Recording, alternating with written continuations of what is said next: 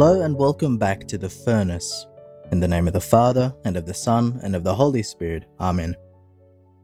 Saint Dominic was described as stupefyingly free. The great founder of the Dominican order in the 13th century is whose feast we celebrate today in Australia. And according to Father Paul Murray, the great Dominican spiritual theologian today, he describes that Saint Dominic was so free that he would often cry out to God at the top of his voice, and even at night when he was alone in the church, his voice would often be heard echoing throughout the entire convent.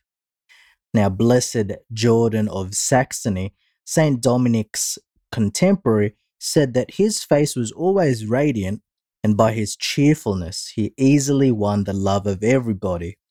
Without difficulty, he found his way into people's hearts as soon as they saw him.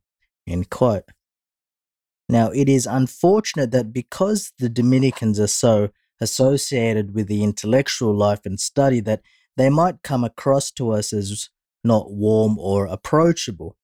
But I guess in my experience, the Dominicans I know are very much incredibly happy and joyful people, and Though the Dominicans are known as the Order of Preachers, I echo the sentiment that Father Murray gives that in Dominican spirituality, one cannot be a preacher of the good news and be miserable. For the Christian gospel constantly invites us to taste a new wine, a wine in Jordan of Saxony's words of everlasting joy.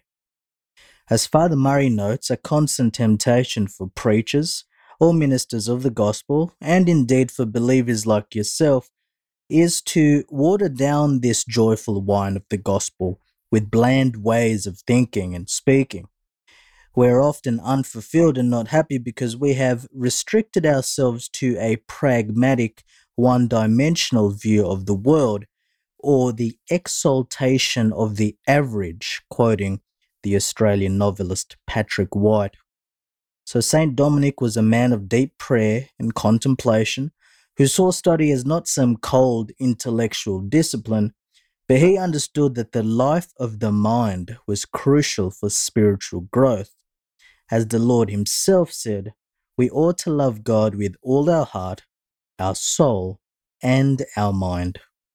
You don't have to be a theologian as such, but it would be good for all of us to have as part of our spiritual nourishment to read, study, and plunge the depths of the wine of everlasting joy. Let us pray.